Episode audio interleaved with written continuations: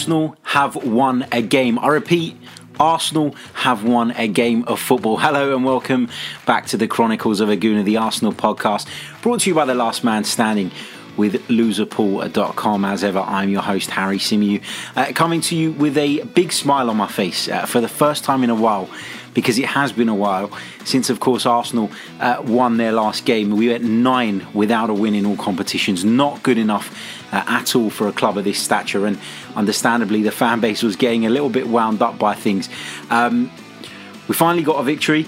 Uh, at the London Stadium, where we beat West Ham United, having come from a goal behind. And on this edition, we're going to be taking you through that game. I'm going to be sharing my thoughts uh, on the game, of course. I should have got this out earlier today, so apologies that it's coming at you a little bit later uh, than planned, but unfortunately, work got in the way. Um, been here, there, and everywhere today. So uh, head over to 90 Minute Football, subscribe to their channel. Uh, we recorded a show today which will be coming at you uh, in the next few days, I believe. Also uh, went on Love Sport Radio, and if you're interested in what I had to say on there, uh, you can find it on my Twitter feed. So please do check that out as well. Um, so let's begin by uh, talking about Freddie Ljungberg's team selection. Of course, he went with the front six that I picked in my preview, uh, which was Granit Xhaka, Lucas Torreira, Mesut Ozil, uh, Martinelli on the left, Pepe on the right, and Aubameyang through the middle. That's what I went with uh, on the preview show. That's what I wanted to see. So I was naturally, of course, pleased when I saw that that was the team Freddie picked. Now, did it particularly work in the first half? Probably not, but you saw that having that firepower on the pitch eventually got us over the line because all three uh, of that front three ended up getting themselves on the score sheet uh, and Arsenal won the game as a result. Um, the only thing that did surprise me was his decisions uh, in defence. He, of course, uh, removed David Luiz from the team and, and, you know, Arsenal seemed to defend a little bit better. Uh, Sokratis played at centre back alongside Callum Chambers. Um, and then, of course, Hector Bellerin was injured in the warm up, and so he was replaced by Ainsley Maitland Niles at the last minute. And Kieran Tierney picked up an injury during the game, meaning he had to make way for Sead Kolasinac as well. Remains to be seen whether those two will be fit uh, going into the weekend. Looks like they won't.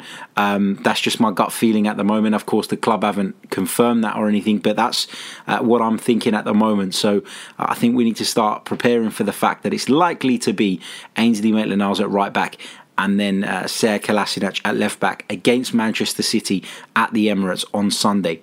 Of course, we've got the game against Standard Liège in between that, uh, but for me, I'm really looking at whether they can be fit uh, for the Manchester City game. Uh, so the game kicked off. Arsenal got off to a, a, slow start, in my opinion. We were trying to pass the ball out from the back, and it was that same old shit again. And the reason I wanted to see Mustafi and David Luiz in the back line was because I just felt, feel that with Arsenal, whichever of the two you select, we still can't defend them. We're still going to concede goals. So in my mind, it made sense to go for the players that will make us more comfortable in possession, that will see us push further up the field, like we did in that first half of uh, of the Norwich game, and hopefully we'll control the game as a result. I was proved wrong. I hold my hands up because Arsenal defended a hell of a lot better with Sokratis uh, and Chambers at centre back. Now, do I think that partnership is sustainable? No, I don't. Um, I still think Sokratis is crap. Um, I still think Callum Chambers is an okay centre half, but maybe not quite good enough to hold down a, a regular spot in the team. Um, that's just my gut feel at the moment. But given the way everybody else is playing and how poorly things have been of late, it would be foolish to leave him out, wouldn't it? Um, now, of course, Arsenal conceded the first goal. It was a poor goal to concede. Uh, same old typical Arsenal stuff, not picking up their men properly. Um, Ogbonna got his head on the ball. It looked like it had come off his shoulder, and the VAR had a good look at it before eventually awarding the goal. But I didn't really have any complaints about that. It looked like it struck the top of his shoulder just here. Um, so for me, that was okay.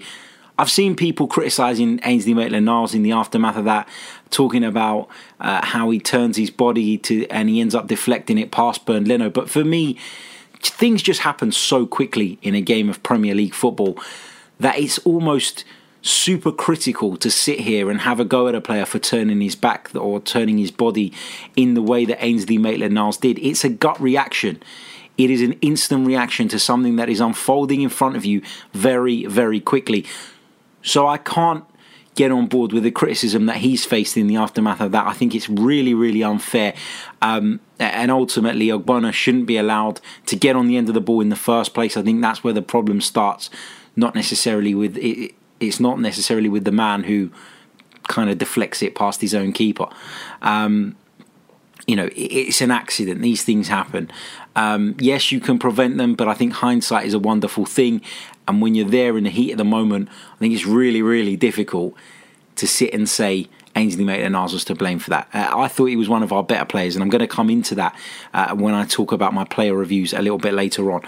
Um, Arsenal's goals, of course, well, to be quite frank, the Gabriel Martinelli goal came out of nowhere because Arsenal didn't even look like scoring. Arsenal didn't look like creating anything. We'd been really poor in the final third. Pierre Emerick Aubameyang hadn't really done a great deal. Martinelli was working hard, but you know it wasn't really coming to any fruition. Then you had Pepe on the other side, who for me was being chopped by Aaron Cresswell ridiculously. How Cresswell stayed on the pitch, uh, I don't know. I personally feel that um, you know, the first challenge was a booking, and I feel like the second one, which he eventually got injured for and had to go off, and I'm talking about Cresswell. I think that was a booking as well. So I thought he was really, really fortunate to stay on the pitch for for as long as he did. If I'm honest, or I should say to stay on the pitch without being sent off the pitch, um, rather than going off injured. Of course, the Martinelli goal was was a nice piece of counter-attacking play. Um, the ball broke uh, to Torreira, played it out to Kolasinac on the left, drove forward as Kolasinac does. That is one of the things that he does quite well. But this time he looked up, he picked out Gabriel Martinelli, and the finish was the finish of somebody who's been scoring goals at the highest level for years. He, he looked at the goal, knew exactly where he was, glances up, opens up his right boot, and steers it into that far corner beyond Martin um, and puts Arsenal level. And, and as I've already said, his goal was the catalyst for what followed. That next nine minutes was courtesy uh, of what Gabriel Martinelli had just done. And this is an incredible young talent. He's an unbelievable player. And for me, he's got to start week in, week out. I don't care if he's 18, I don't care, you know, how much experience he's got under his belt. He is currently performing at an extremely high level and certainly deserves a place in this Arsenal team. So hopefully, fingers crossed, we'll see some more of Gabriel Martinelli now. Um, then, of course, came the Nicolas Pepe goal, and uh, Pepe received the ball. I think it was from Aubameyang. He took a touch, he set himself, and he just bent it round into that far corner, and that is what we've all been crying out to see from Nicolas Pepe. You could see um, maybe taking a bit of confidence from a few uh, tricks that had come off in the game, from a few positive runs that he had made, um, and he bent it into the far corner, and, and you could see in his celebration that it meant the absolute world to him. Nicolas Pepe um, has finally arrived in the Premier League. Great to see. Um, then, of course, there was the third, and again, Pepe heavily involved, uh, a little dink into the penalty area, and there was Pierre Emerick Aubameyang on the volley uh, to put it in the back of the net, doing what he does best. And I have this argument with people time and time again. We talk about Lacazette, we talk about Aubameyang, and Yes, Lacazette may do more in the build up. He may do more in terms of holding the ball up, bringing others into possession. But if you have Pierre Emerick on uh, Aubameyang, sorry, on the pitch, there is a great chance that he's going to score you a goal. More of a chance he's going to score you a goal than Alexander Lacazette, and their goal records tell you that. So for me, he's got to play, and being in that key position um, of the centre forward, I think is far more suited um, to Aubameyang than than sticking him out on the left or sticking him out on the right. So I was really pleased to see that come off. Um, so that was the, the three goals, and then we move on to touch on a couple of other points. I've spoken about Martinelli, so I'm not going to do that uh, again. I'm going to talk about Nicolas Pepe uh, in a little bit more detail because I thought what was really positive about him yesterday was his willingness to pick up the ball and drive at his opponent, and I think that's something that's been missing from him of late. I don't know if Ljungberg's had a word. I don't know if it's something he's been working on, and he did do it in the wrong places at times yesterday, um, but he showed that he was confident enough to take on players, and he had the beating of Aaron Cresswell all evening, and you could see that in the fact that Cresswell had to keep chopping him uh, to to stop him. Basically, that was how good Nicola Pepe was yesterday. Um, I'll be honest, for the first 55, 60 minutes or whatever it was, the entire Arsenal team were poor, um, including Nicolas Pepe. But when a team performs like that, it's really difficult to then look at individuals and say you didn't play well, you didn't play well, because ultimately the whole team were poor. I thought we had a lot of possession, but we didn't really make anything happen with it. That phase between having the ball in our in our defence and then moving it into the midfield, and then that one step further wasn't there. Arsenal were really lacking in that area. Um, but good to see uh, things turn around. I, have said it and I'll say it again. Martinelli was the catalyst but Pepe took it on, Aubameyang took it on, and ultimately Arsenal got what was a vital, vital win uh, at the London Stadium. I want to talk about um, the midfield balance. Now, uh, a lot of people criticised me in the lead up to this game when I picked my 11 of what I wanted to see. And I went with Xhaka and Torreira again because I feel that those two provide Arsenal with the best balance. Now, do I necessarily think that, that Granit Xhaka is great? No. But I think what he offers, nobody else offers, and that's why he's got to be in the team for me. So um, I think, in spite of him giving the ball away a few times yesterday, sloppily, I might add, um, he did make a positive contribution, particularly in that 15 20 minute period in which Arsenal were really good and really up their game. And he was taking the game by the scruff of his neck, picking up the ball, spraying passes. and I think that he showed what he can do. Now, granted, again, I'll say it again. You can't be giving the ball away the way he did uh, on a few occasions yesterday. It's not acceptable. Um, you will be punished more often than not in this league but we saw glimpses of what Granit Xhaka can do, and I thought he was good in the last two games. Thought his performance overall dropped off a little bit yesterday, but in that 10 15 minute spell, he was as good as anybody in an Arsenal shirt, and for that, he deserves credit. Um, I think Freddie's been speaking about Arsenal in the transition, hasn't he, since he's taken over? And I think it was clear that work is being done on that. And I say that because I felt like Torreira and Xhaka were a lot more defensively aware yesterday. They were a lot more uh, reserved in terms of bombing forward. Um, don't get me wrong, Torreira did it a few times, but I thought it looked as though those two were a lot more uh, protective of the back four than they have been in recent times. And when West Ham broke, on the occasions that they did break, we always had our back four and those two in front of them. And that's why we defended a lot better than we have in recent weeks. That plays a huge part because your centre halves don't get sucked into battles that they don't want to be involved in.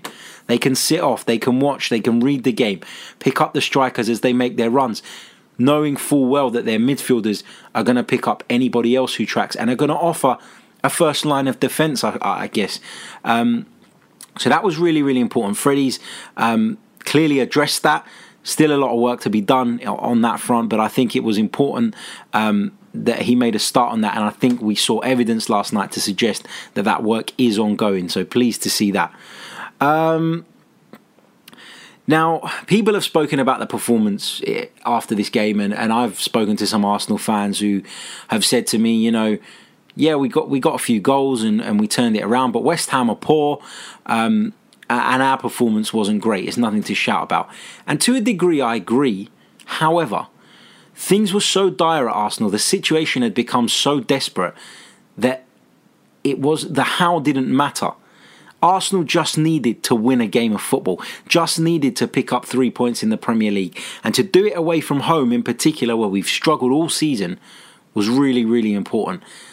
The performance, it for me, when you're talking about last night and the significance of it, the performance is a side note and shouldn't be overlooked because in a performance, you can find things uh, on which you need to improve. Um, you can find things that you can take into the next games. But for me, I just felt that things had become so bad and, and the confidence was so low.